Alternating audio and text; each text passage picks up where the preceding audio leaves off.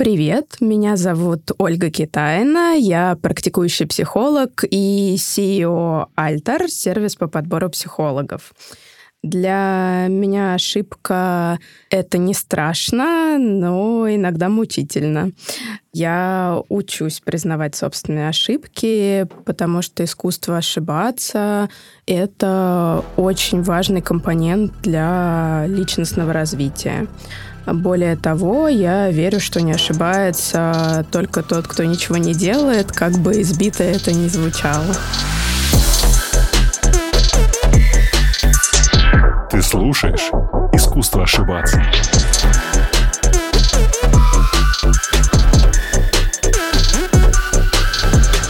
Ольга, привет. Привет. Добро пожаловать в «Искусство ошибаться». Я очень рад, что ты пришла, потому что это же всегда здорово, когда приходит человек с профессиональным психотерапевтическим образованием или психологическим, чтобы я Ну, не ошибался. можно и так, и так, на самом деле, говорить. Ну, в моем случае. Хорошо, мы чуть позже поговорим о том, как все эти люди отличаются. Знаешь, первый вопрос, который хочется задать психологу, психотерапевту, когда ты находишься наоборот, как дела? У меня все хорошо, хоть сейчас и вечер, и я сегодня в целом не выспалась, но у меня хорошее настроение, много дел, все какие-то приятные, и ну, у меня какой-то, не знаю, сейчас вообще боевой настрой такой, так что все хорошо. Это отлично. Ты не выспалась. А что ты делаешь, когда ты не в духе? Ну, ты не выспалась, и, предположим, ты не в хорошем настроении, как сегодня. Как ты это сдерживаешь себе? М, Нет, в итоге-то у меня хорошее настроение, ну, то есть плохое настроение у меня, может быть, сегодня было первый час после того, как я встала. Ну, как-то не знаю, я, во-первых, встала, мне приготовили сегодня завтрак и кофе, и, в общем, поэтому как, как я могла остаться с плохим настроением? Ну, это Вот. прекраснейший лайфхак. Да, так что, в общем-то, все хорошо. Не, ну и потом в целом я потом смотрю то, что мне сегодня предстоит делать, и ну, нету каких-то вещей, которые уж очень меня фрустрируют или там не нравятся сильно, и это не может не радовать.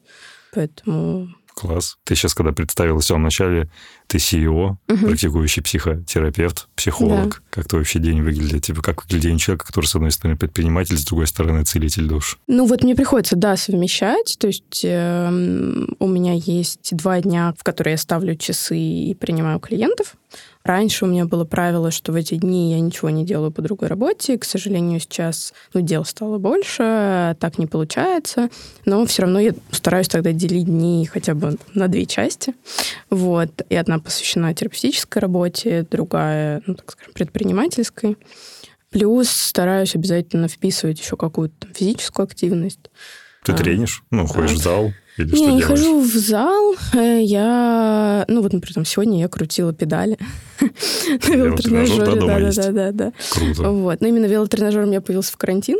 То, что я поняла, что пока ну, вот мы сидим дома, если я не буду там не гулять, ничего такого делать, э, для меня это будет слишком тяжело, поэтому я заказала себе велотренажер.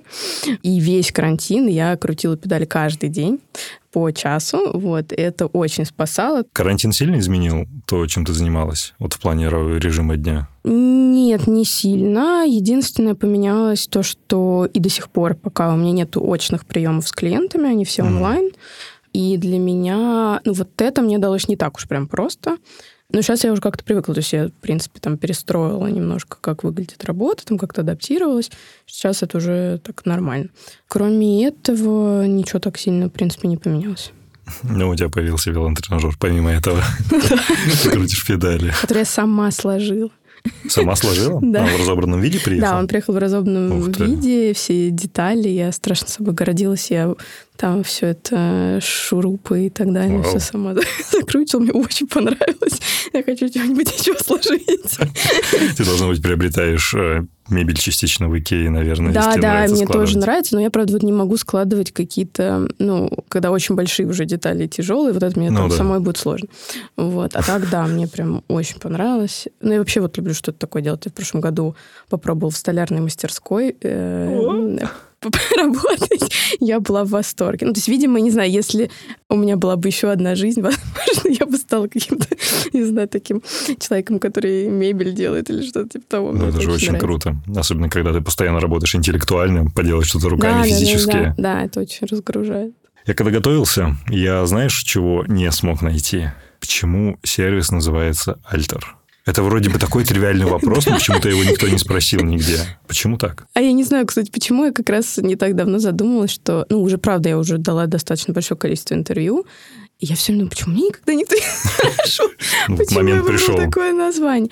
Ну, глагол alter — это, ну, по-английски «менять Да. что-то». То есть для меня это означало, что мы будем менять сферу психотерапии и практической психологии в России, и как бы это вот просто прямое название этому.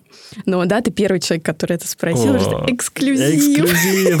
Ну, ларчик просто открывался. Но раз что-то меняется, то скажи, почему ты изменилась и перестала вести Инстаграм? Я не перестала, мне просто не хватает времени.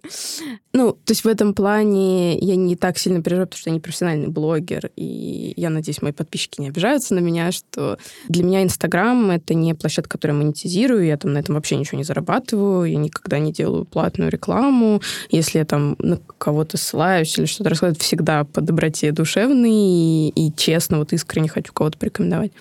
И поэтому, ну, так как это не источник заработка, и это какая-то, ну, просто реализация желания э, рассказывать что-то про психотерапию, психологию, какие-то свои мысли, то это, естественно, по остаточному принципу, потому что у меня есть там две основные работы, и, ну, просто сейчас действительно прям не доходит вообще до этого руки.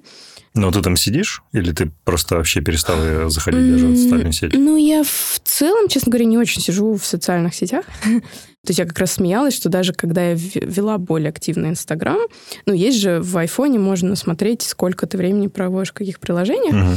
И я даже как-то выложила как раз в сторис картинку, что у меня среднее время проведения в Инстаграме 5 минут в день. И, ну, посмеялась, что я точно не настоящий блогер. Эм, И, в принципе, так и есть. То есть я мало кого в социальных сетях читаю, мне не нравится вот это залипание, и я понимаю, что если я вдруг начинаю залипать, это обычно потому, что у меня какая-то там тревога по поводу чего-то, я вот таким образом ее пытаюсь сливать, и я сразу себя ловлю на том, что нет, это нездоровый паттерн как бы, работы с таким состоянием, и надо это отложить. Поэтому, ну, не то, что я от- отказалась от сетей, я всегда была в таком режиме, что как-то и не очень это люблю. Точно интересную фразу произнесла. Если ты залипаешь, то это значит, что ты, скорее всего, испытываешь тревогу. Мгм. Но я читал, что как раз существует обратный процесс. Залипая в Инстаграме, смотря на Мгм. успешный успех, на достигаторов, это как раз-таки может вызывать тревогу, А, какие-то да, это расстройства. тоже такое может быть. Да, ну, так называемый синдром упущенных возможностей еще то, что, Да, да, есть очень фома. Пафосная аббревиатура. Э, Да, да, модный термин. Иногда, то есть вроде, когда говоришь, ну, там, социальные сети, это такая прилизанная реальность, то есть все показывают Очень. там свои лучшие стороны, как раз не любят там рассказывать про то, что они в чем-то ошиблись. И вроде это все, все, ну, в принципе, в основном люди это понимают и знают. Не всегда, кстати, я сталкивалась э, с ситуациями, когда люди искренне как-то не отдают себе отчет в том, что там все, не знаю, фотошопится или там дорабатывается, или показываются только лучшие стороны. И как-то там любимым блогерам доверяют, что они показывают все. Но все-таки в основном, ну, как-то плюс-минус люди это понимают, а все равно, то есть из-за того, что все время видна вот эта самая лучшая картинка, и моментально человек начинает это сравнивать с собой, и это ну, вызывает да, там, недовольство своей жизнью, ощущение, что вот а, а, а я же как? Вот этот такой молодец, а я вот не молодец. Ну да. Но в целом у меня еще, знаешь, просто продолжаю эту мысль, мне как раз очень обидно, что у людей такое складывается, и, и я понимаю, что ну вот на этом механизме, то, что люди залипают, и вот эта вот тревога, и зависть, и сравнение себя, на этом держится огромное количество, на самом деле, абсолютно неполезных блогов, и люди, тратя время, отслеживая эти блоги, по сути, тратят то время, которое они могли потратить на то, чтобы создать свою жизнь такой, как они хотели бы, но они свое время жертвуют в угоду тому, что как раз эти блогеры живут такой жизнью, как они хотят. Ну, как-то мне все время за людей обидно, если честно, что Ну, а как жить? происходит. То есть, что необходимо сделать? Отказаться от Инстаграм? Нет, Или почему отказаться? Ну, то есть, мне кажется, это просто нужно как-то практически, наверное, ничего не бывает полезным в неограниченных объемах, так если э, Ну да. прикинуть, да. то есть все-таки как-то ограничивать и понимать, зачем ты что делаешь, то есть больше туда включать своего внимания и головы, зачем ты проводишь время, действительно ли тебе там это как-то полезно, Это может быть и не там именно там супер полезный контент в прямом смысле слова, какой-то там образовательный, но там, я не знаю, могут быть фотографии, которые тебя искренне радуют там или вдохновляют. Ну да, мотивируют а, на что-то. Да, но часто вот я, когда разговариваю с людьми, они, например, там, я не знаю, смотрят эм, фитнес-блогеров.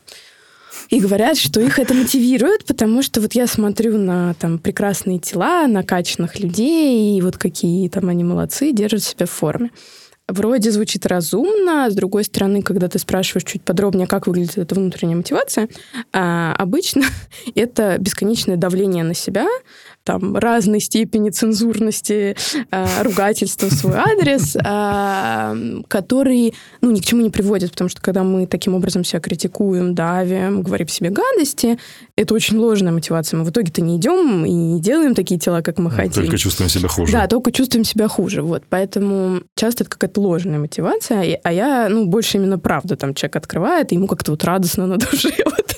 Я больше про это. Если ну, ты как-то понимаешь, что проведенное время в социальных сетях тебя не отрывает от того, что ты хочешь, ты чувствуешь себя хорошо после того, как ты это время провел, то, в принципе, ну, все нормально. Просто это ну, должно быть в каких-то, говорю, разумных пределах. Разумных пределах. Слушай, давай сделаем шаг назад. Психотерапевт, психолог, психиатр. Я хочу, чтобы мы здесь зафиксировали какую-то отправную точку. Mm-hmm. А в чем разница? Между этими понятиями? Ну, еще часто туда психиатр и психоаналитик. психоаналитик, да, в эту же кучу. Четыре эм, определения. Психиатр – это врач, который в основном работает со своими пациентами, в этой сфере это называется пациенты, через э, таблеточки. Угу. Психолог — это любой человек, который получил высшее психологическое образование, и на самом деле неважно, то есть он потом может заниматься наукой, он потом может заниматься практикой, это все равно психолог. Угу. Но если именно психолог ушел в практику, то ему нужно обычно повышать квалификацию, еще отдельно учиться именно практическим подходам к тому, как эту практику вести. И тут вот немножко сложный момент, что в Штатах, в Европе в основном именно психологи, которые обучаются практике, называются психотерапевтами. То есть, по сути, это э, психолог, который практикует психотерапию. Mm, okay. а, но в России в э, там, постсоветскую историю, советское некое прошлое, получилось из-за этого так, что у нас часто и психиатры идут повышать э, свою квалификацию, проходят ординатуру по психотерапии тоже. И становятся как бы врачами-психотерапевтами. Угу. Из-за этого есть ложное представление, что психотерапевт это только врач. Это не так. Психотерапевт это именно тот, кто практикует психотерапию. Просто конкретно в России это очень часто и психологи, и врачи. На Западе это чаще будут психологи, на самом деле, в своем бэкграунде предварительно. И вот в этой практике, то есть практической работе с клиентами, очень много разных подходов, методов, там, школ, разные слова к этому применяют. То есть, по сути, это там, ну, методология, которая будет лежать в основе ну, того, да. что будет делать практик. И одна из этих школ — это психоанализ. А, и отсюда берутся э, психоаналитики. Да, то есть психоаналитик — это психотерапевт, который практикует в рамках психоанализа. Хорошо. Ну, то есть это представитель одной частной да. школы познания да. и лечения. Да. Так, я постараюсь для самого себя обобщить. У нас, по большому счету, ну, классически получается, есть психологи, люди, которые получили высшее психологическое образование. Затем они могут повысить свою квалификацию и стать психотерапевтами, то есть да. психологами, которые практикуют, а не, да. не занимаются академической да. деятельностью, например. Да. И параллельно с этим существуют люди, которые закончили меды, медицинское да. образование, и они еще умеют медикаментозно да. лечить своих пациентов. Да, да.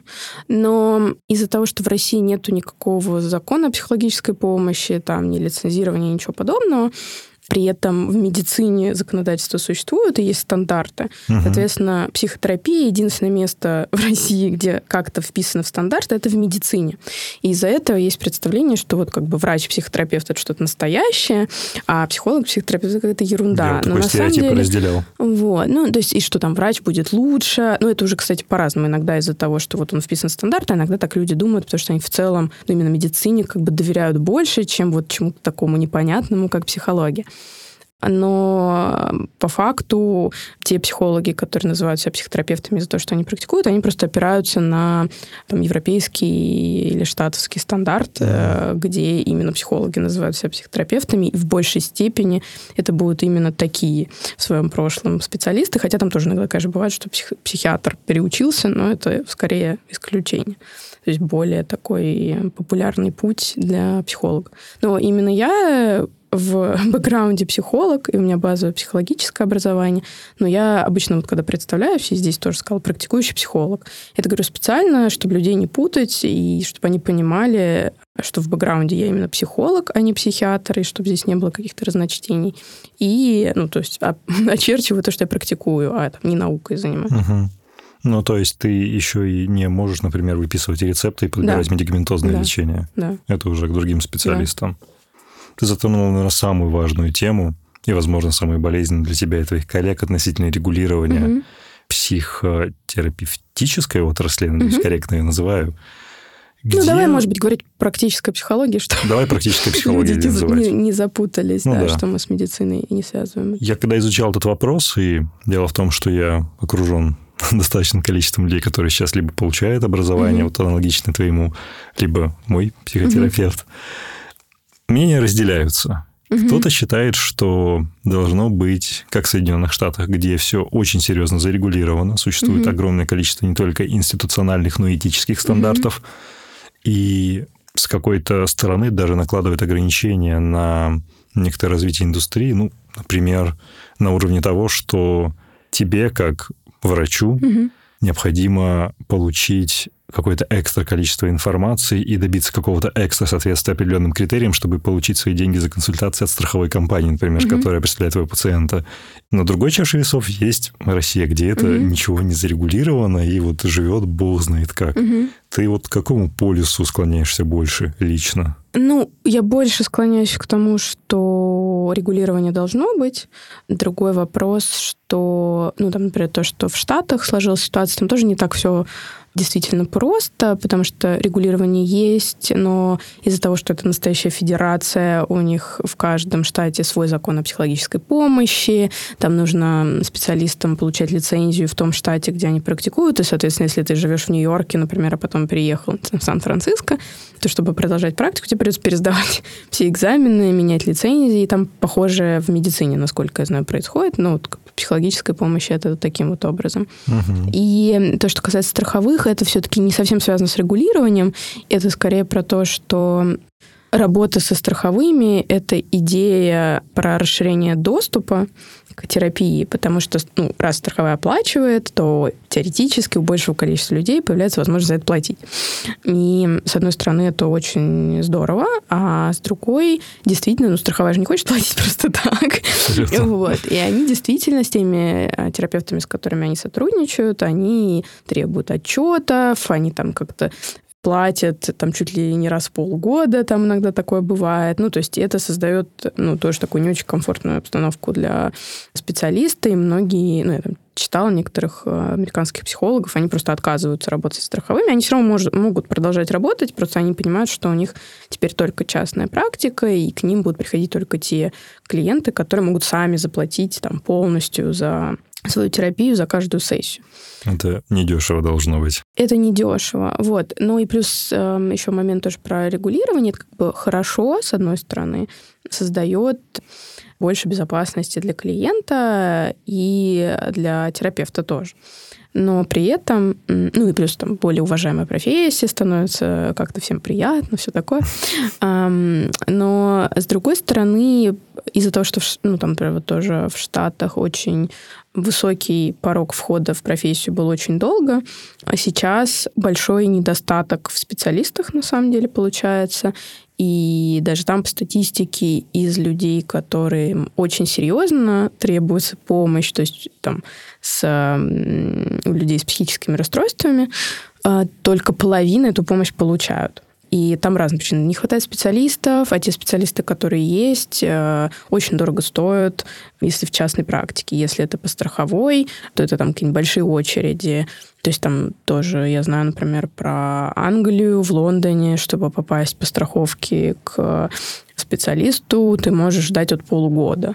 Ну, то есть понятно, что какие-то, конечно, бывают там ситуации, в которых ты можешь подождать, но в целом это не очень приятная ситуация. И это как раз из-за того, что было сильно все и есть зарегулировано, там пытаются придумать разные механизмы, как расширить вход в профессию, как все-таки сделать, чтобы специалистов было больше, и там удешевить где-то услугу, ну, там уже разные есть проблемы и подходы к решению, но вот это создает такую как бы ситуацию.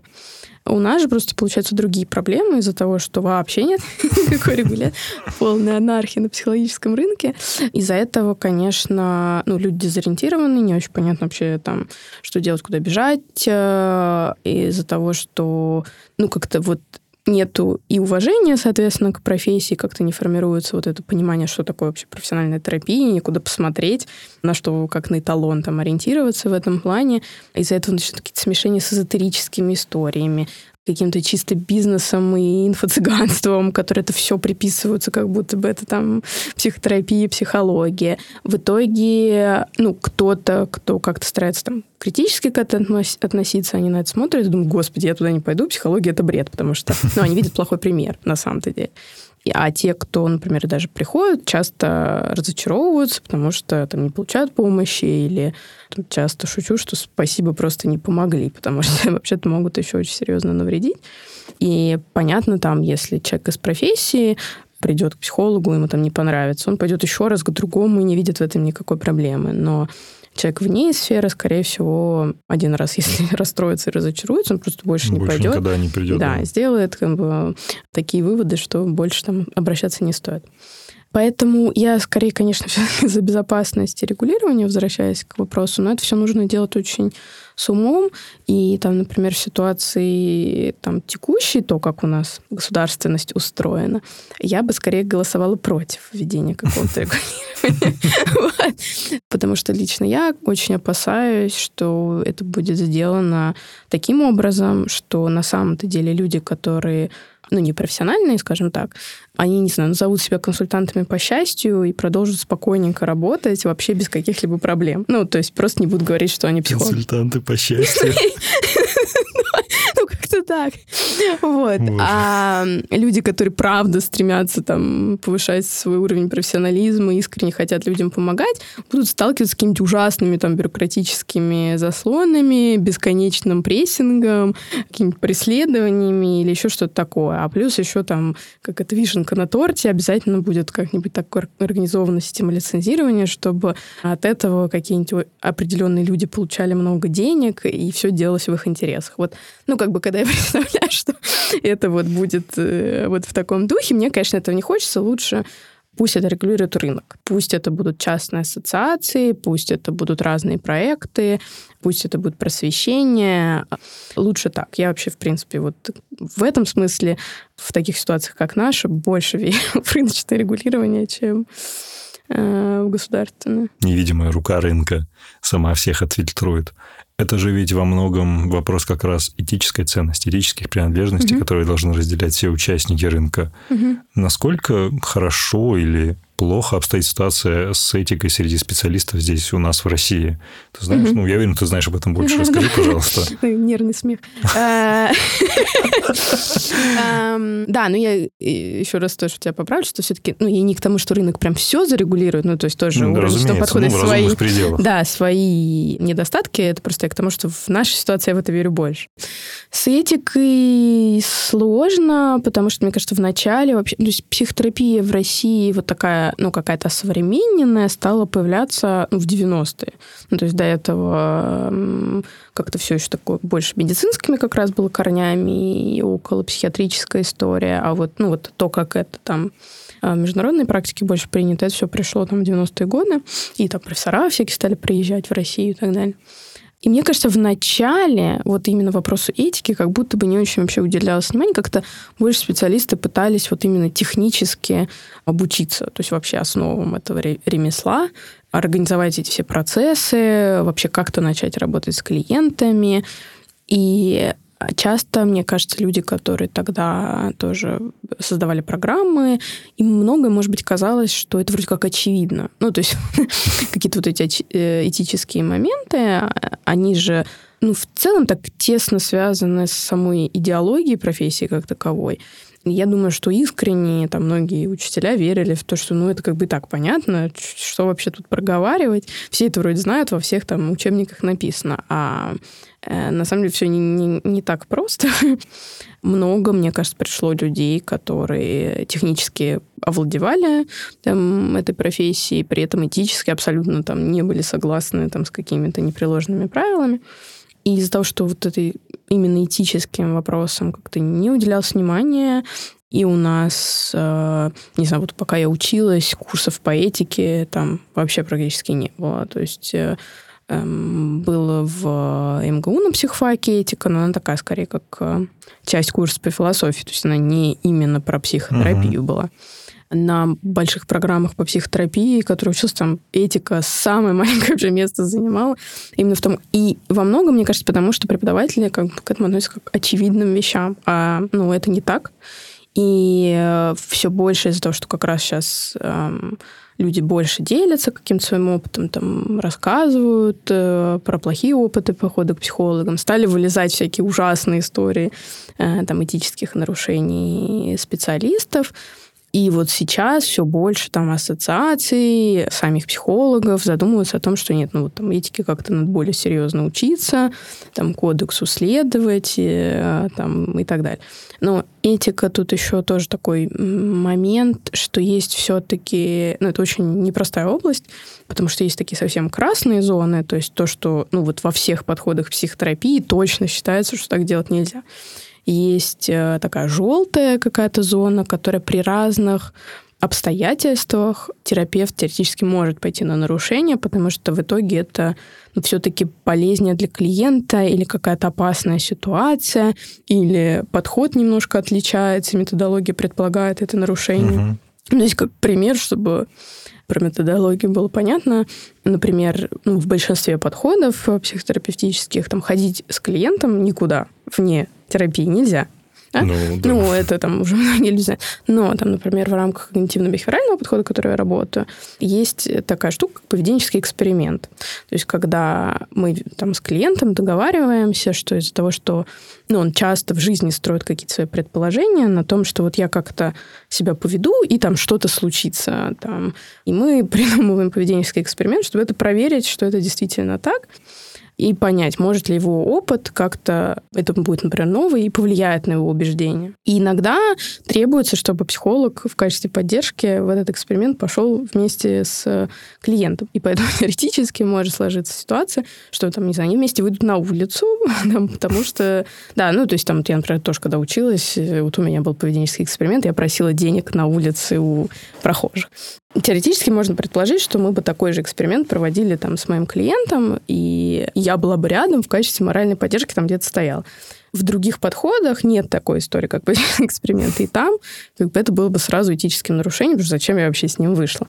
Но с точки зрения там, подхода, в котором я работаю, это ну, явно имеет смысл. Понятно, зачем я это делаю. Это не, там, не для эксплуатации клиента, а там, для его пользы с договоренностью, со всеми правилами, т.д. Это я просто про то, что иногда ну, одна и та же ситуация... зона, когда да, можно в разных подходах да, будет выглядеть по-разному. Или в зависимости от интенции да, наших тоже будет выглядеть как бы иметь значение. Вот. И, ну, понятно, зеленое тоже, в общем, все, всегда вроде как можно там и так далее. И это уже вот такая есть с этикой сложности, поэтому много дискуссий. А плюс еще в России вот с вопросом этики сложно разбираться, что, по идее, там на Западе за этим следят профессиональные ассоциации. Ну, я знаю самую популярную, и не благодаря психологии, это APA, ну, да, который да. разрабатывает все стандарты, и не только для своей индустрии. А, да, да, Американская психологическая ассоциация, и, ну, и она не одна, да, но да, в целом обычно, да, это профессиональная ассоциация, она тебе выдавала лицензию, она же будет как бы этически разбирать твою работу, если вдруг на тебя придет какая-то жалоба или что-то такое. Но в России, когда у ассоциаций, в общем-то, никакой власти нет, ну, то есть, там, ну, придет к тебе жалоба. Ну, там ну, они могут лицензию у тебя отобрать, потому что они да, сертифицируют. Да, да. А тут, как бы, ну, придет на тебя жалоба. А вот, например, если психолог действительно не, неэтичный, и ему все равно, и дальше что? Ну, то есть это не имеет никакого значения. Поэтому, ну, опять же, становится такая ситуация, что это важно только для тех, кто правда, этику да, да, соблюдает, и, ну, все равно там от ошибок не застрахован, вот, но это как раз скорее Парадокс. про хороших специалистов, а вот, к сожалению, с теми, которым вот все равно, и кто считает, что, не знаю, там, спать с клиентами, это окей, или что-то такое, с ними, ну, пока вот ничего, кроме просвещения клиентов, сделать нельзя. И тогда- Давай вот поговорим о наиболее каких-то ужасных кейсах, которые ты слышала. Мгм. Ну, вот это вот заканчивается, условно, сексом между, как правильно сказать, терапевтом, И психологом и клиентом. Или что-то бывает, ну, такое еще хуже, более разрушительное для Ну, психики. тут, да, вот непонятно, как, как бы как мерить, да, то есть это оно ужасно в зависимости от влияния на клиента или там ужасно именно само действие в вакууме. Ну, потому что люди же тоже разное на них это может действие Ну да. оказать и так далее. Поэтому тут, как бы сложно к этому как-то отнестись, что ужаснее. Но в целом эм, ну, вот такие вот совсем красно-бордовые вещи, это, конечно, да, то есть там физические и секс с клиентами, и романтические отношения с клиентами, эксплуатация клиента, насилие над клиентом, какое-нибудь там физическое, любое. Да, бывает такое. Но иногда, то есть в любом случае вот именно этические тоже стандарты, они, конечно, не должны стать вот инструментом, то есть это не инквизиция. Э, И то есть как раз здесь тоже, ну, вот в тему там на, нашего тобой разговора про ошибки, если, мне кажется, терапевт, специалист будет думать, что ну вот ошибиться крайне страшно в том плане, что на тебя просто накинется все сообщество, придаст анафеме и конец твоей карьере, то, скорее всего, он свою ошибку как бы не признает и будет там максимально это все скрывать и отпираться. И, ну, и ничего хорошего как бы вообще из этого не выйдет. В целом, ну, мне кажется, у таких там, я не знаю, каких-то конченых людей, у которых не может быть там прощения и зоны роста и каких-то изменений, их, ну, надеюсь, не так много. Все-таки, ну, должны быть какие-то механизмы по тому, чтобы человек тоже из этого вот состояния, ну, на самом деле, стыда и ошибки профессиональной как-то выходил, реабилитировался и там возвращался к работе, если это возможно. Естественно, это должны быть какие-то компенсации для клиента, а не просто, ну, извините. Да, сорян, так получилось. Вот, ну, то есть вот э, эти механизмы нужно выстраивать. Э, Я, ну, вот вижу сейчас, что когда разные разговоры про этику происходят в профессиональном сообществе, очень многих это как раз пугает. Я думаю, вот поэтому, потому что они боятся, что сейчас придут какие-нибудь... Начнется э, инквизиция. Да, или партсобрание, и вот советским прошлым всем страшно, и э, что просто кто-то будет захватывать власть и рассказывать всем остальным, какие они неэтичные, какие вот те, кто сидят Ну, в не президиуме, как бы, да, самые этичные люди. Это, конечно, я понимаю, почему это их пугает, это какой-то, ну, вот все время должен быть диалог, и даже вот отголоски этого я видела тоже в профсообществе. Сейчас выходила на «Медузе», м, выходил материал, чек-лист э, этического поведения психолога. Вот давай как раз об этом поговорим. Зафиксируем, я не знаю, для слушателей, пять красных флажков, Мгм. которые намекают, что беги, беги от этого врача, беги от этого терапевта. Ну, я бы, на самом деле, вот посоветовала бы почитать этот чек-лист, э, и только дам оговорку. Вот не буду сейчас говорить пункты, объясню потом, почему. Мгм. Действительно, то есть это там очень хорошие флажки, и они все сделаны, написаны на основе этических кодексов, э, там, международной практики и так далее. Все, все очень как бы, легитимно в этом плане. Но сразу, когда он был выложен, был адский просто хайп в профессиональном сообществе. Оно буквально раскололось там на, на два. И кто-то вот всячески боролся про то, что там все можно трактовать по-разному. Вот если мы сейчас... Ну, вот о чем идет речь. Там, например, была какая-то такая фраза, что там, если на вас психолог давит, или... Ну, вот, вот что-то из этой Мгм. серии. А если там клиент находится психологически, ну, там, с психическим расстройством, ему очень многое может показаться давлением, хотя терапевт на него не давит, и это, ну, как раз часть проблемы, что у него немножко искаженное восприятие. И вот он побежит тогда всем рассказывать, что его терапевт там козел, а вот вы им даете оружие в руки вот это вот все делать.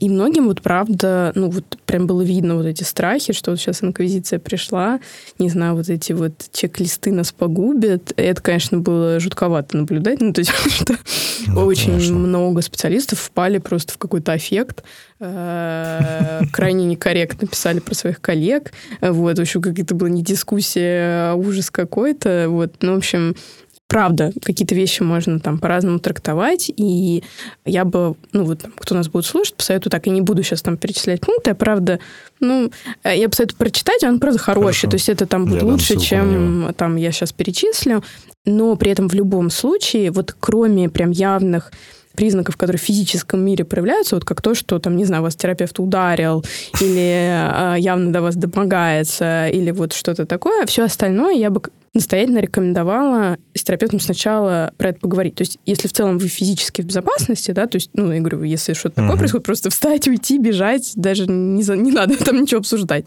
Наоборот, не бояться уходить. Но если какие-то такие тонкие моменты, то есть вот там, а вот не обесценивает ли меня терапевт, да, а там принимает ли он uh-huh. там меня, или вот, то есть то, что ну, теоретически правда, может быть, вы как-то там так восприняли, или терапевт не очень удачно выразился, хотя там не очень это имел в виду. Лучше про это поговорить сначала и убедиться, что на самом деле происходит. И это в любом случае будет отличный тренажер. То есть, что бы ни ответил терапевт, вам после этого станет понятно, что происходит на самом деле. И вот это умение прояснять какие-то сложные моменты, не бояться этого, не стесняться, оно в любом случае пригодится в жизни и точно будет частью терапии, поэтому даже если это будет финал этой терапии с этим психологом, вы поймете, что там, да, он вас обесценивает. вот. Это, ну, вы научились прям и продвинулись в навыки разрешения каких-то таких ситуаций и прояснений. То есть это вот прям точно надо делать. Хорошо, я обязательно дам ссылку на этот материал «Медузы», я у тебя попрошу потому что, мне кажется, это крайне важно, учитывая количество инфо-цыган, действительно, которые mm-hmm. сейчас присутствуют в пространстве. Вопрос, на который я не нашел ответ в этических кодексах различных ассоциаций. Сколько времени должно пройти, чтобы ты мог куда-нибудь выйти с психотерапевтом и не имеется в виду провести какой-то эксперимент на улице? Mm-hmm. Ты имеешь в виду про дружбу, романтические отношения? Например. Ну, в разных подходах разные ограничения. По-моему, минимальное, которое существует, это, кажется, два или три года. Но лично я, честно говоря, придерживаюсь того, что это никогда не должно быть. Ну, за там какими-то супер редкими, не знаю, исключениями отдельно как-то решаемыми. Ну, я понимаю, почему эту границу пытаются как-то провести и уж не обрубать все мосты, но это очень странно. Если вы долго были в очень равных отношениях, и, собственно, а с чего вдруг как бы кто-то решил, что эта дружба, ну, вообще может завязаться? Да, ведь, по сути, в терапии положение вещей обычно такое, что терапевт знает очень много всего про клиента и очень подробно погружается в его внутренний мир, жизнь, как бы все. И клиент ну, минимальные вещи знает про терапевта, и терапевт может, как бы это называется, самораскрытие. В некоторых подходах вообще нельзя, считается, но в некоторых самораскрытие существует. Что-то про себя говорит только тогда, когда это явно на пользу клиенту. То есть там как раз э, там, клиент не может пережить ошибки, угу. и тогда терапевт может сказать, слушай, ну вот все ошибаются, и да, я понимаю, как это тяжело, и всем сложно там бывает это переживать, и я лично знаю, как это. Вот у меня там такой есть такой пример, кейс. Да. да. Угу. Ага. И тогда ты понимаешь, зачем ты этим поделился, ради чего ты это рассказал. Но с этим нужно быть очень аккуратными. И даже там, когда я училась, нам всегда преподаватели говорили, если у вас вдруг пришло в голову что-то рассказать клиенту про себя, спросите себя три раза, зачем вы это собираетесь сейчас делать. А, это просто поболтать или у этого есть какая-то цель? Вот. И поэтому... А с чего, собственно, дружба? Да? То есть уже вот то, что появляется вот это ощущение, мы хотим дружить, оно какое-то ну, должно быть проанализировано, с чего оно вообще взялось. То есть э, дружба это же про равность и про ну, знание да. друг друга. Мы же там выбираем отношения, тем более романтические. Что очень часто там, ну, там влюбленность терапевтов это вообще частая очень история. Давай проговорим об этом. Оно называется, насколько я понимаю, перенос. Ну, да, в некоторых подходах так говорят, но это ну, про то, что ты вот на терапевта размещаешь те чувства, которые на самом деле не про терапевта, да, а про что-то другое. Но это, мне кажется, не, не только всегда прям так.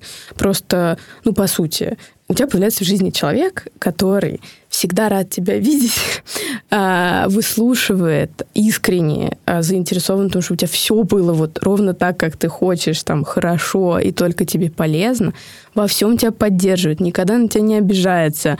Там, ну это же... В это очень как бы легко упасть именно как Абсолютно. в ловушку, решить, что это любовь. Потому что вот она, идеал, который я читал в книжках, там, идеальный мужчина или идеальная женщина, который во всем меня понимает и поддерживает. Но понятное дело, что это искренне, но это все-таки работа, и понятно, что если вы с этим человеком в реальности начинаете жить, в каких-то ситуациях он будет себя вести все-таки не так. Вот. А, потому что тоже человек, и тогда в ваши отношения вмешиваются и его интерес, или там ее. Поэтому, ну, вот опять же, возвращаясь, лично мне не нравится вот эта граница, потому что если ощущение, что хочется подружиться или там создать ощущение возникло, оно должно уже поддаваться какому-то анализу и разбору, с чего оно, в принципе, пришло. Я допускаю, что это может э, быть окей, если, например, вы действительно сколько-то лет не виделись, ну, там, как минимум, я бы сказала, пять. Пять. Да, вот.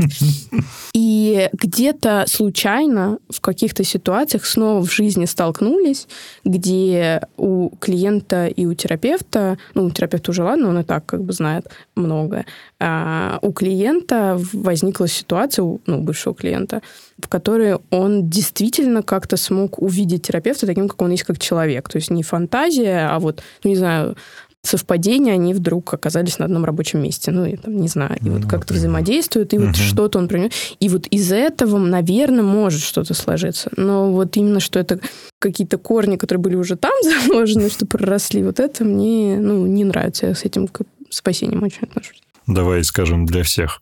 Если складывается ощущение, что ты начинаешь влюбляться угу. или что в таком духе, то лучший способ – это проговорить с самим терапевтом о том, что это происходит. Да, хотя я понимаю, что... То есть я постоянно всем говорю, если что-то, говорите терапевт. Но я понимаю, что очень часто клиенты, конечно, ничего не говорят. Потому что страшно. Вот. Ну, конечно. Но это будет, правда, полезно, потому что, скорее всего, опять же, этот разговор научит клиента вести беседы на сложные темы, не чувствовать себя ужасно из-за того, что ты уязвим. Ну, потому что это же уязвимость, в принципе, про свои чувства Конечно. говорить, это уязвимость.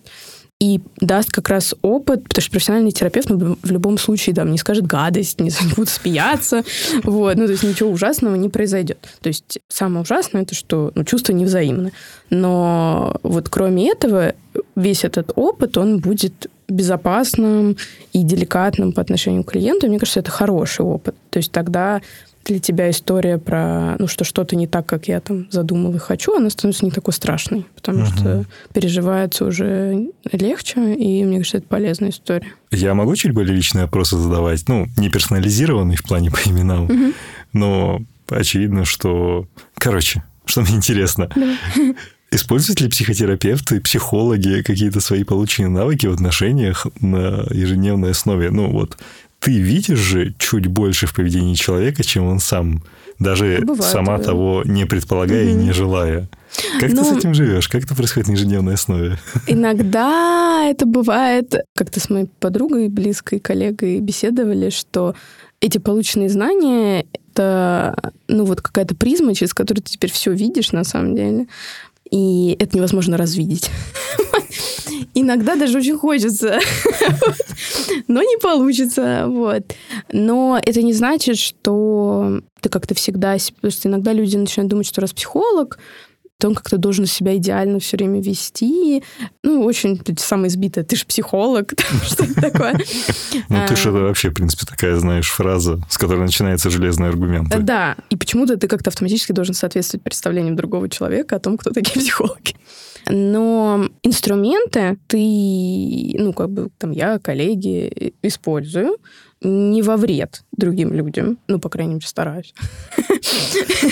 Так задумалась, может, когда-нибудь избавиться Скорее, как, ну, вот, навык выслушать, поддержать, это, ну, конечно, всегда со мной. То есть не то, что там я клиентов слушаю хорошо, а своим друзьям говорю, слушай, иди поплачь кому-нибудь другому. Ну, это все равно присутствует.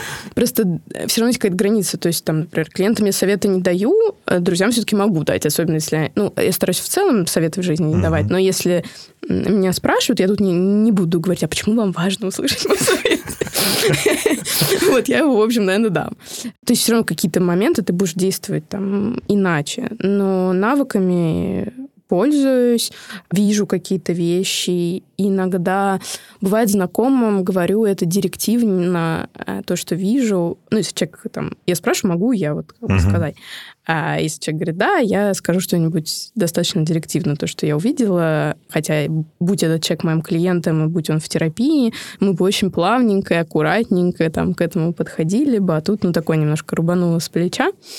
А, но там вот как друг, люди знают примерно, чему, чему это грозит, мы это, про это говорим.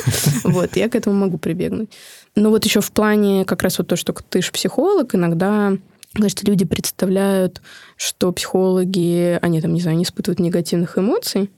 А, ну, то есть эти фразы обычно звучат тогда, когда они видят, например, ну, там, мой адрес, что я разозлилась, или там мне обидно, или что-то такое. И, и это предположение исходит из того, что сами эти люди очень плохо относятся к своим негативным эмоциям. Им кажется, что это что-то, от чего надо избавиться, и поэтому психолог должен быть каким-то таким гуру, который от негативных эмоций избавился. На самом деле, ну, нужно уметь просто с ними быть, вот, там, их выражать так, чтобы это не было плохо ни тебе, ни окружающим, так, чтобы они не деструктивно не влияли на твою жизнь, а не то, что ты их там не испытываешь. Но я к тому, что негативные эмоции я вполне себе испытываю. Но действительно, по-другому, наверное, с ними справляюсь, чем там многие люди. Но это не только практическая работа, это что же личная терапия. Но в романтических отношениях это помогает или скорее тягощает? Надо у мужа спросить. Я, мне кажется, ну я спрошу, мое мнение, что все-таки облегчает. Ну, мне кажется, что благодаря там этим навыкам э, я достаточно все-таки комфортный партнер. Ну, то есть там, я знаю, как выразить какие-то свои негативные эмоции так, чтобы это не звучало э, там, ах ты скотина последняя, там, ну, сейчас утрирую, но там условно. Ну, да. Э, то есть делаю это, в общем, по науке, то есть то, то, как надо. Так, чтобы человека не задеть. Я быстро понимаю, ну, то есть тоже, что с человеком происходит, и могу помочь, и там дать какие-то рекомендации, понимаю, как, как мне лучше тоже действовать для того, чтобы это было полезно. То есть, это, безусловно, мне кажется, это действительно ну, полезная история, которую ты можешь использовать. Ну, как, как любую другую, мне кажется, историю ты приносишь в семью, любой навык, который ну, ты умеешь, это всегда иначе, полезно. Да. Ну, там, не знаю, если ты профессиональный повар, это тоже, наверное, Это здорово. великолепно, я думаю. Да, хотя, я думаю, они, наверное, дома не хотят уже готовить. Мне кажется, что они вообще просто приходят такие, заказываем, сегодня у нас доставка из Макдональдс. Все, и ничего не готовят совершенно. Вот, это скильно. Если, ну, можно было бы, знаешь, дать такой совет, типа, ребята, ориентируйтесь на девушек или парней, мужчин, психотерапевтов, психологов. Наверное, какие-то события в вашей жизни будут мягче, чем они могли бы быть. Ну да, ну, правда, единственное тоже, как бы, ты же не на работе ну, конечно. Э, человек, то есть где-то это будет в каких-то, понятно, там, границах. Потому что я недавно смотрела TED, одной э, психотерапевтки американской, Готлиб, кажется, ее фамилия. Угу. И она там очень смешно сказала, что когда мне говорят э, люди, а, ты там психотерапевт, ты сейчас будешь меня психоанализировать, и она сказала, что какого черта, зачем мне это сейчас делать, а если перед тобой гинеколог, ты тоже спрашиваешь, ты сейчас будешь меня осматривать? Это прекрасно. Мне очень понравилось, да, это жутко. Но все равно это, да, будет э, как бы в каких-то пределах. Но, кстати, есть интересная штука, что, по-моему, в Штатах Статистически психотерапевты в основном женятся на психотерапевтах, то есть большинство браков как бы внутри профессии. Ну, да. А в России очень сильный гендерный перекос в пользу женщин в э, психотерапевтической области, поэтому это невозможно. Мне интересно, изменилось ли бы это, если бы тоже было много мужчин-психотерапевтов. Но... Я надеюсь, что это меняется. Да, становится все-таки больше, но все равно, там, когда я училась на психологическом факультете, у нас было, по-моему, 8 мальчиков или что-то такое. Они все закончили? Да, они все закончили. По-моему, очень мало кто из них работает психологом. Они пошли в HR. Не, ну, есть кто-то, кто пошел в науку, вообще в другие какие-то mm. области. То есть... Мне на самом деле всегда было интересно, но своего, своего врача я не могу спасти, потому что ну, это будет как-то mm-hmm. ультра бестактно. А как ты в отношениях? А тебе это помогает? Она скажет, Антон. Это очень интересный вопрос, оставь их когда-нибудь на другой вас это интересует? Так бы, наверное, психотерапевт ответил. Да? Ну, обычно, а почему вас это интересует? Да, может быть, это, это хороший почему такой вам вопрос. Важно который... знать ответ на этот вопрос. Потому что я любопытный человек, я очень любознательный. Мне знаешь, что интересно, и может быть, это даже отчасти тривиально. Ты сказал, что ошибки порой бывают мучительными. Угу. Я правильно понимаю, что ты не боишься их совершать, не боишься их признавать, но очень болезненно переживаешь какие-то последствия, которые случились? Ну, я бывает, что действительно сильно переживаю. Но я больше, наверное, переживаю от таких ошибок, когда ну, там, я кого-то обидела. То есть вот скорее mm. про то, когда кто-то еще вовлечен. То есть в плане того, когда просто что-то сделал неправильно, и это не влечет за собой каких-то таких последствий, ну, это менее там мучительно. Но да, какое-то время я, конечно, ну, все равно переживаю, это неприятно, там, когда не получается то, что ты хочешь, неприятно, когда ты ошибаешься, это неприятно. Но мне кажется, я ну, быстро в целом ну, не залипаю как-то в этом состоянии, оно не является для меня препятствием, чтобы что-то дальше делать. Тебя не замораживает, да, чтобы дальше что-то продолжить Да, делать. и мне кажется, с этим связано то, что в целом, ну, я вообще в какие-то свои там задумки достаточно оголтело кидаюсь, потому что то есть, когда там я придумала альтер, я придумала и пошла его делать. вот там времени между я, я подумала и начала, там вообще практически не прошло. И при этом я вижу, что часто ну, люди там обдумывают э, больше намного, чем я. И и, с одной стороны, это вроде как моя, наверное, положительная черта, то есть мне как не страшно, потому что мне ошибаться не страшно, и я понимаю, что я все равно встану, чтобы не произошло, кроме того, когда я умру. А, минутка печаль. Вот. Ну, это была минутка, наоборот, такой мотивации прям очень ну, сильной. В целом, то есть у тебя все равно бесконечное количество попыток, пока... Пока ты не умрешь. Да, ну, пока да. ты не умрешь. Вот. И совсем можно справиться, на самом деле.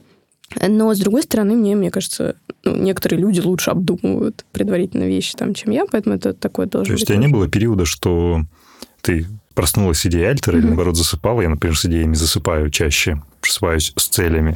Йоу-йоу.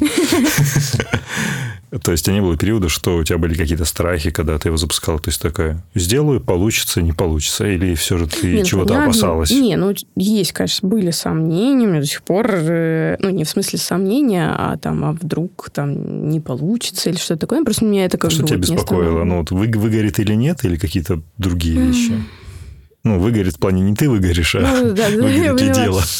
Ну, скорее, да, что вот это как-то не получится, не сработает, там, не знаю, как-то не полетит. Ну, то есть какие-то такие были. Ну, то есть обычно вот все такие мои какие-то тревоги или что вот, с прокрастинацией та же штука, да, вот uh-huh. если не хочется что-то делать, это что же ну, часто под этим какие-то... Я обычно с этим обхожусь так, я внутренне признаю, что да, мне там тревожно, я боюсь, и у меня обычно такой внутренний диалог, там, Оля, да, я понимаю, тебе страшно, а, что-то, ну и что, это же, ну, не причина этого не делать, в принципе. Вот, ну, то есть я как-то все равно просто продолжаю, как это э, русская народная, руки, как это, глаза, глаза боятся, руки, руки делают. Да. Вот, ну вот прям по такому принципу и есть. Хотя я говорю, возможно, на самом деле, где-то нужно было бы там больше обдумывать какие-то вещи. Слушай, я читал один интересный способ в Гарвардском бизнес-журнале, когда ты испытываешь внутреннее сопротивление, прежде чем что-то начать делать, например, угу. тебе написать какое-то письмо, которое ты не хочешь писать, там, ну, вот такие консультанты по счастью, но чуть угу. более образованные, советовали обмануть самого себя, сказать, что сказать примерно следующее. Я не буду писать это письмо, я просто накидаю драфт. Угу. Внутреннее сопротивление сокращается процентов на 50, угу. а ты спокойно к этому приступаешь. Вот для меня прокрастинация ну, так проходит. Есть например. похожая штука. Говорить себе, я буду это делать только 5 минут. О, да, это И прямо вот поставить себе будильник на 5 минут, и ты можешь 5 минут утыкаться в компьютер и ничего не... Вот просто смотреть в белый лист. Но обычно, ну, как только ты начнешь делать, ты да? начнешь делать. Да. То есть ты справляешься, справлялась или справляешься с опасениями при помощи условной внутренней консультации себя? Да. Ты ну, ну обращаешься ну, за помощью окружающих, например, ну, Ты сказала про мужа, например. Да, нет, конечно, тоже я там веду беседы с близкими людьми, но... Ты такой человек, который сама все разложила, сама все поняла и пошла сделала. Не, но все равно близкие, конечно, это очень важный элемент жизни. Но там единственный человек, который всегда с нами, только мы сами, да, и умение себя поддерживать это самое важное. То есть... Ты прям афоризмами говоришь, причем очень серьезные. Ну, это правда. Это правда. Ну, потому что Я даже... То есть, ну, близких не может с тобой оказаться рядом по очень разным причинам, да, их может не стать, э, они могут быть заняты, это может быть миллион всего. Все равно, как бы тебя люди не любили, они не всегда знают самым лучшим образом, как тебя поддержать мы сами, в первую очередь, должны самым лучшим образом уметь себя поддерживать. То есть вот идеально, как, как в... То есть вот то, как мы себе представляем того самого, не знаю, прекрасного принца или принцессу, который нас будет, это мы сами. Вот, поэтому обязательно в первую очередь себя, а то, что еще есть там близкие люди, это, конечно, очень важно, и этим тоже. Ты барон Мюнхгаузен. Сам себя за волосы из болота да, да, да, и да, вперед да, дальше да, работать. Да, да. Слушай, куда твой бизнес движется глобально? Я даже не буду спрашивать о том, делаешь ты это ради денег или ради миссии. Здесь все понятно. Конечно, ради денег. Да, Шутка. Понятно. Я просто оставляю за кадром, что Ольга приехала на Rolls-Royce. Он там припаркован рядом со студией. Это шутка. Это шутка. Это был Бентли. Вот. Куда глобально движетесь? То есть, э, чего хотелось бы достичь в ближайшие три года? Все-таки это не маслобойня, но я про бизнес хочу чуть поговорить угу. вот так, более на показателях. То есть три года, что, что ожидается? Какой план? Ну, идеологически, то есть, понятно, мы там хотим расти во всех э, цифрах, да, но идеологически хотим стать как раз вот стандартом в мире психотерапии в хорошем смысле слова. То есть быть тем местом, которое агрегирует самые там, лучшие, безопасные и эффективные практики, которые есть, и является там, их проводником для клиентов. Это, ну, с одной стороны, очень как-то общо звучит, но это предполагает очень много ну, там, деталей и работы там, во всем, и с клиентами, и с э, специалистами, и, и, там, и сервисной составляющей, в общем, всего на свете. Ну, вот для нас это самое важное. То есть без как раз всякого регулирования, в общем, самостоятельно выполнять эту функцию. Знаешь, мне какой вопрос интересовал? Поскольку я допускаю и более того уверен, что ты человек осознанный, очень хорошо чувствуешь, что у тебя происходит внутри. Вот сейчас занимаясь бизнесом и, скорее всего, зарабатывая столько, сколько ты хочешь, учитывая, что у тебя еще и две карьеры. У тебя уже наступил тот момент, когда ты поняла, что вот выше этой суммы что-то как-то уже удовлетворение денег я не получаю. Ну, это цифры. Они решают денежные проблемы. Ну, вот прям такого, что, о, как прикольно. Mm, уже не ну, за наступил? Нет, ну, во-первых, я не могу сказать, что я там достаточно уже зарабатываю, потому что на Альтере я не зарабатываю ничего. Ты не платишь себе зарплату? 1499 рублей, кажется. Серьезно? Да, я... Да, абсолютно. Ну, это связано с тем, что в России генеральный директор должен получать зарплату, да. вот, ну, поэтому... Это неизбежно. Да, это, кстати, крайне для меня странно, даже если ты сам согласен. себе ниже МРОТа? А потому что у меня есть еще ИП, с которым я работаю как а. психолог, и я вполне могу работать на одну восьмую ставки. Ага. Все, э, Да, дорогая налоговая, я работаю на одну восьмую ставки. Ну, то есть вот ни я, ни мой сооснователь никаких денег из Альтера, в общем, не вынимаем. Хотя мы в более чем в самоокупаемости, то есть у нас есть плюс, мы это ре- реинвестируем обратно в проект, растем, люди, которые у нас работают, получают зарплату. Но вот именно мы двое нищебродов, которые... Как это нищебродство, это, знаешь, такая лучшая практика Силиконовой долины, ну, кремниевой. Да, то есть мы... Фаундеры не платят себе зарплату. Да, мы не платим себе зарплату, а когда-нибудь, возможно, мы это как-то реализуем.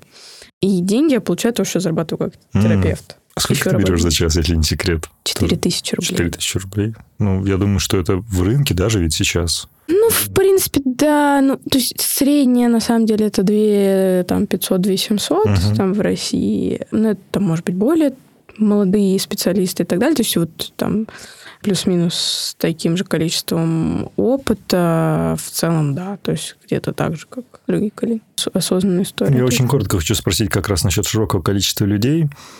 Я планировал делить этому целый блок, но мы угу. как-то так очень плавно все проехали, что было здорово. По поводу больших городов. Они неизбежно все-таки создают у нас какие-то определенные расстройства. Я попробую предположить, что должна быть депрессия, наверное, одно из наиболее частых расстройств здесь. Почему люди не идут-то лечить? Почему они, на, вот наши mm-hmm. с тобой сограждане, соотечественники, не относятся к этому как к простуде? Когда ты простудился, ты идешь полоскать mm-hmm. горло и, не знаю, что-то капать в нос когда ты попал в депрессию, mm-hmm. ты почему-то не обращаешься за квалифицированной помощью. Как ты считаешь? Ну, кстати, многие, кто простудился, никуда не обращаются. Начнем с этого. И, в целом у очень многих людей проблемы с тем, чтобы попросить о любой помощи. Э, и профессиональной, и непрофессиональной. Ты вышла на эту проблему сразу, что ну, люди не просят о помощи, ну да. Но в плане мне кажется, во-первых, часть людей, то есть разные причины, часть людей просто не знают, что это такое. Ну, то есть вот у тебя какое-то состояние, ты в нем там как-то годами иногда, к сожалению, живешь, и даже не знаешь, что может быть по-другому. А плюс еще проблема в том, что там про конкретно сама депрессия, это такие как бы черные очки, через которые ты на все начинаешь смотреть, и сама эта болезнь диктует тебе такое поведение, что ты не обратишься за помощью. И преодолеть вот этот как бы замкнутый круг достаточно сложно. То есть вообще конкретно с депрессией сделать шаг в сторону лечения, это тяжело, даже если ты все знаешь про это состояние. Ну, там речь не только про нее, да, в целом ну, про какие сложности. То есть кто-то, ну, часть людей просто не знает. То есть там, что это что-то, что поддается какой-то работе. Многие личностные какие-то сложности люди воспринимают в себе как часть характера, и, и даже, ну, там, например, я не знаю, вот там человек э, выражает так агрессию, что вокруг всех обижает, говорит, ну, там, иногда гадости, когда что-то накатило. И все вокруг ему говорят, что там он какой-то такой периодически злобный. И сам человек так про себя как бы считает. И даже не приходит в голову, что вообще-то это что-то, над чем, в принципе, можно поработать. Это не часть тебя, это не, не, не твоя там, неотъемлемая часть личности. То есть многие просто про это не знают. Те, кто знают, страшно. Бывает, бывает, что не верят, что эффективно. Ну, то есть там, например, ну да, вот эти психологи, они там буду говорят на сессиях, а я только деньги потрачу. И тоже такой абсолютно понятный риск, потому что действительно это не то, что один раз ходил в кабинет и какая-то вот там сра- сразу результат. Вполне возможно, ты, правда, будешь так вот ходить, деньги отдавать, и это, не знаю, как, как в акции. Там что-то покупаешь и ждешь. И не факт, что что-то выгорит. Вот, в принципе, как бы... То есть, на самом деле, при профессиональном подходе, скорее всего, выгорит. А понятно, что от клиента тоже просто зависит. Ну, там не только все на терапевте, но скорее всего. Но люди же там тоже смотрят какие-то там неудачные истории, еще чего-то. Плюс, мне кажется, еще в медиа всегда плохой, я имею в виду в кино, всегда деструктивный образ э, терапии. Ну, скорее. Ну, не знаю, shrinks, все такое, ну, мозгоправы. Там, ну, это же всегда там какие-то, да, вот эти мозгоправы, какие-то там алкаши или что-нибудь такое изображать. Потому что в кино неинтересно показывать... Хороших э, психотерапевтов. Да, жизнерадостного психолога, у которого все хорошо. И мы смотрим на это два часа, ну, это очень странно. Вот, понятно, это должна быть какая-то конфликтность, там, что-то несоответствие его профессиональному образу и так далее. А у людей же это ну, там закладывается, и как там долго, например, в американских фильмах компьютеры, которые показывались вот в основном в кино, это всегда были Apple. Да. И вообще могло сложиться впечатление, что большинство людей покупают маки, что не так. Вот.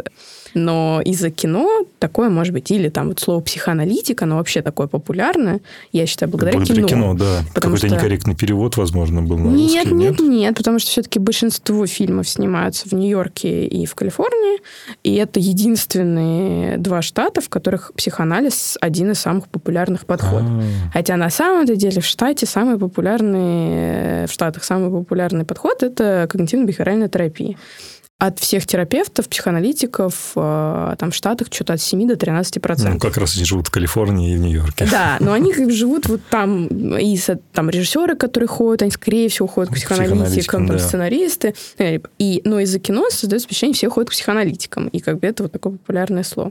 Вот, поэтому я говорю, мне кажется, вот этот деструктивный образ тоже как-то подкрепляет идею, что это как-то стрёмно и, и может быть, неэффективно, и так, ну, влияет, мне угу. кажется. Ну и плюс, мне кажется, вот очень много почему-то вокруг людей говорят, что у нас осуждается это, ну, то есть как-то стигматизировано, но, по крайней мере, там, например, в Москве и в Питере это уже все-таки не совсем так. Ну, я с тобой соглашусь. Большинство сообществ. Там скорее другие проблемы. Хотя я верю в то, что там в других городах да, я думаю, еще, наверное, осуждается. И еще, ну, наверное, такой комплекс «я все должен сам». И что если я обратился за помощью, это как раз опять у кого-то проблема, в принципе, обращаться за помощью и показывать какие-то свои слабости, то вот я все, я там слабак, и это вот последнее вообще, к чему можно прибегнуть. Я там слабак. Но это вот, знаешь, это и ведет еще к одной параллельной проблеме, как раз насчет того, что люди не признают свои ошибки. У нас как-то вот это не принято в культуре, mm-hmm. что, ну, то есть я не могу быть настолько беспомощным, что, с одной стороны, не могу обратиться mm-hmm. за помощью, а с другой стороны, я не ошибаюсь. У меня все хорошо. Хотя это вот э, именно в психологическом смысле даже не совсем понимаю, вот как э, там массово это вот так вот формируется, потому что в целом ну, то есть, наоборот, э, как бы это не слабость, а это сила в том плане, что у тебя есть возможность обратиться к эксперту и более эффективно решать проблемы. Ну, то есть, там, условно, это как говорить, что человек, который не может сам в зале накачаться, он слабак, что пошел к тренеру. Ну, это очень будет абсурдно звучать. Вот, то есть, наоборот, да. скажу, блин, клево, что ты там можешь себе можешь тренера... позволить тренеру да. подкачаться. Вот. Тут то же самое. То есть, там, терапевт – это тренер, только в, в других областях подкачаться. То есть, который твою, в том числе самостоятельную работу, ускоряет, делает ее более эффективной и для тебя полезной. То есть тут как бы странно, ты говоришь, что там слабости. Или я пошел к стоматологу, а сам не смог зубы вырвать. Ну,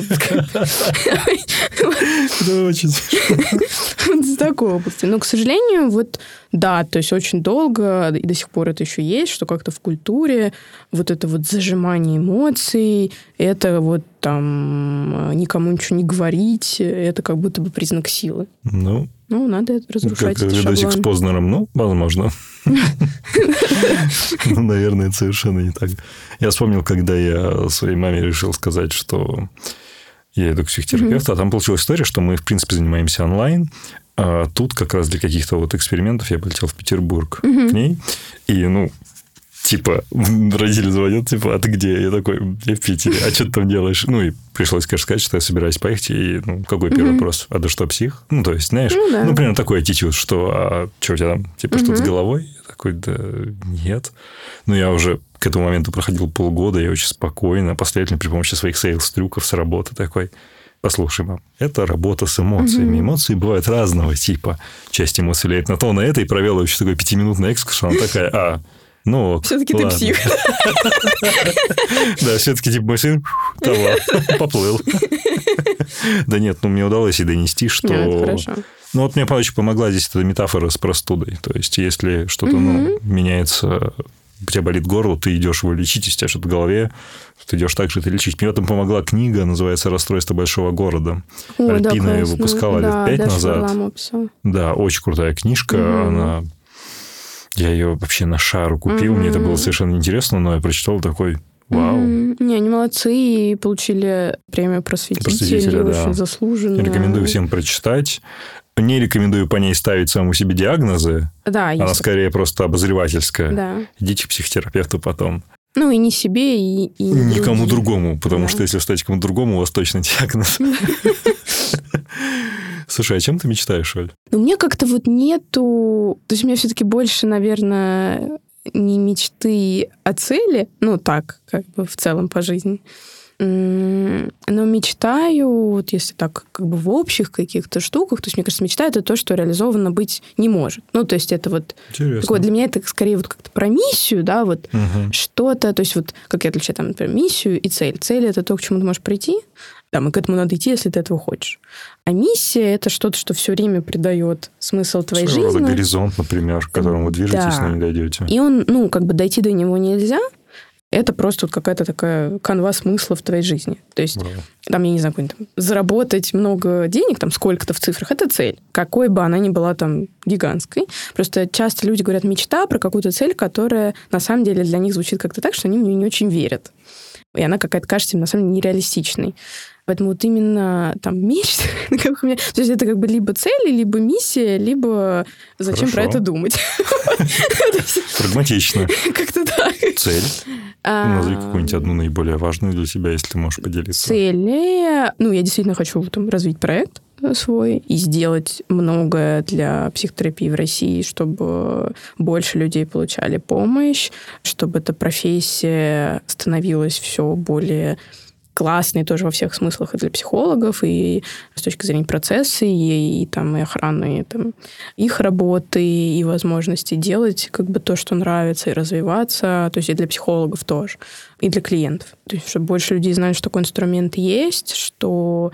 Ну, у меня такая обычная метафора, что очень многие люди сидят в комнате, и они думают, что там нету выхода, и которые как бы им неприятно, им там плохо, и там проводят огромное количество, там, часть своей жизни, кто-то всю жизнь, а на самом деле там есть дверь. вот.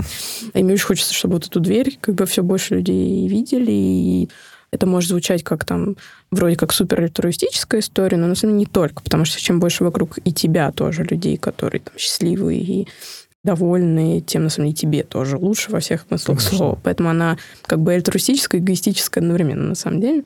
И вот ну, в этом плане хочется как бы действительно поработать. Но при этом я думаю, что мне хочется все-таки еще как-то успеть позаниматься научной деятельностью. Эм, мне пока все никак не получается в это вернуться. Ну, то есть вот после университета как бы так я больше и не участвовала там, в принципе, ну вот в строго исследовательской ну, какой-то деятельности, но мне хочется в это вернуться. И когда ну, появится какое-то время, обязательно это сделаю. То есть это у меня как-то так флагом висит. Крутяк. Пожалуй, предпоследнее, что я спрашиваю, я на самом деле чуть-то не упустил. Не могла бы ты нам рассказать свой провал или ошибку, из которой ты извлекал для себя очень ценный урок ну, вот сейчас как не приходит в голову что-то прям глобального. Абсолютно, вот, может быть, и не глобальное. Но вот в плане даже с развитием Альтер, мне кажется, ошибки вы бы там делают просто все время. И в целом позиция CEO — это такое как это пребывание в перманентном чувстве собственной некомпетентности. И ну, то есть в целом я бы сейчас абсолютно по-другому бы начала. То есть вот если бы я все знала, то, что есть, я очень много, мне кажется, потратила времени и денег не на те вещи, которые надо было делать. Я бы это все сделала как бы сейчас абсолютно иначе. И мне кажется, быстрее бы получилось какие-то, ну, вот какие-то договоренности там бы, я думаю, у меня были бы тоже там другие с разными людьми, с которыми мы работали, там, и как-то это не получалось. Может быть, с какими-то людьми бы не работала, там, с которыми мы какое-то время работали, это было там неудачно. Ну, это вот такие вот основные. То есть, в принципе, у нас в целом старт в начале, это вот самая такая была большая история. Я много времени и приличное количество денег потратила сначала не на то.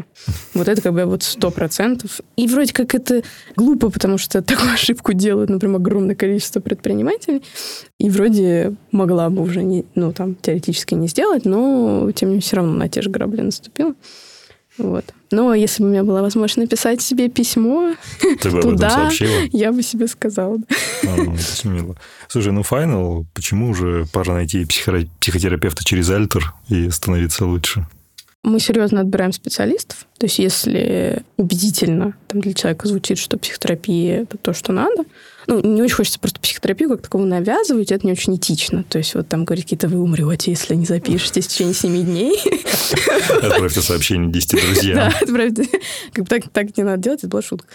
Поэтому если человек для себя просто решил, то именно поиск через нас хорош тем, что, во-первых, у нас все-таки профессиональные специалисты все, э, мы очень серьезно их отбираем, и к нам проходит меньше 25% специалистов, которые по формальным критериям, ну вот из них угу. еще только меньше 25, к нам проходят. Мы поможем подобрать того, кто будет более эффективен среди них. Через нас удобно там записываться, оплачивать, потому что все-таки мы технологическая платформа, и как там календари, вот это все. И мы сопровождаем процесс, то есть мы помогаем оценивать, мы присылаем полезные материалы, мы рассказываем там, как готовиться к сессии, вот всякие такие вещи. Плюс у нас вся работа там с психологами и так далее по договору. Я, кстати, считаю это важным, потому что большинство рынка пока все еще в черную. И я считаю, это тоже часть того, почему профессия не очень как бы там, котируется и уважается. У психотерапевтов договор с вами? И с нами, и, и у клиентов с нами, и как бы между ними получится. Это все Вау. делается од- одним кликом. Кликов. Да, но за этим как бы есть правовая основа и защита как бы, прав клиента. Потому что так, если вы как бы, ходите к терапевту, ну, никто вам ничего не обещает. И плюс, мне кажется, это важно, когда есть такая тоже третья сторона на всякий случай. Понятно, что мы в своих терапевтах не сомневаемся, вот, но для клиента со стороны это, конечно, не так может ну, звучать, конечно. и все равно мы те, кто, если что, поможет разобраться, там, не бросит, э, поможет найти другого, вернет деньги или ну, какие-то такие угу. вещи, которые абсолютно сервисные, но я считаю правильные. Круто. Оля, большое спасибо, что пришла. Это была интереснейшая беседа. Я совершенно потерял счет времени. Это было очень круто. Спасибо тебе, что позвал. Было интересно поболтать.